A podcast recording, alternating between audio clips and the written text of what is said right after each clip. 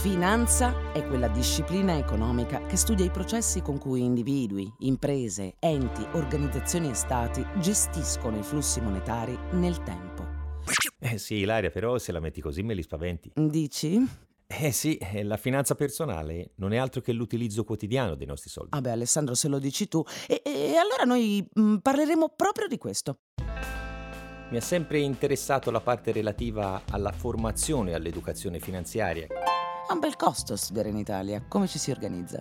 Argomento piuttosto spinoso perché si rientra sempre nel concetto della pianificazione e dell'educazione finanziaria. Ma quali sono allora i comportamenti virtuosi da tenere? Come assicurare ai giovani un po' di soldi per il loro futuro e, al tempo stesso, la preparazione adeguata a gestirli? Ma hai presente la frase i soldi meglio sotto il materasso, tipica frase che di solito diceva la nonna? Ma quindi la nonna ha torto? La nonna non ha mai torto e quando i nostri nonni ci davano la paghetta piuttosto che dei soldi, ci dicevano mi raccomando, riportali. Ce li davano, ma in realtà ci dicevano riportali a casa. Questa è La Finanza in Famiglia, una produzione Voice realizzata in collaborazione con Abvera. L'educazione finanziaria passo dopo passo, Amichevole? come non te l'ha mai spiegata nessuno.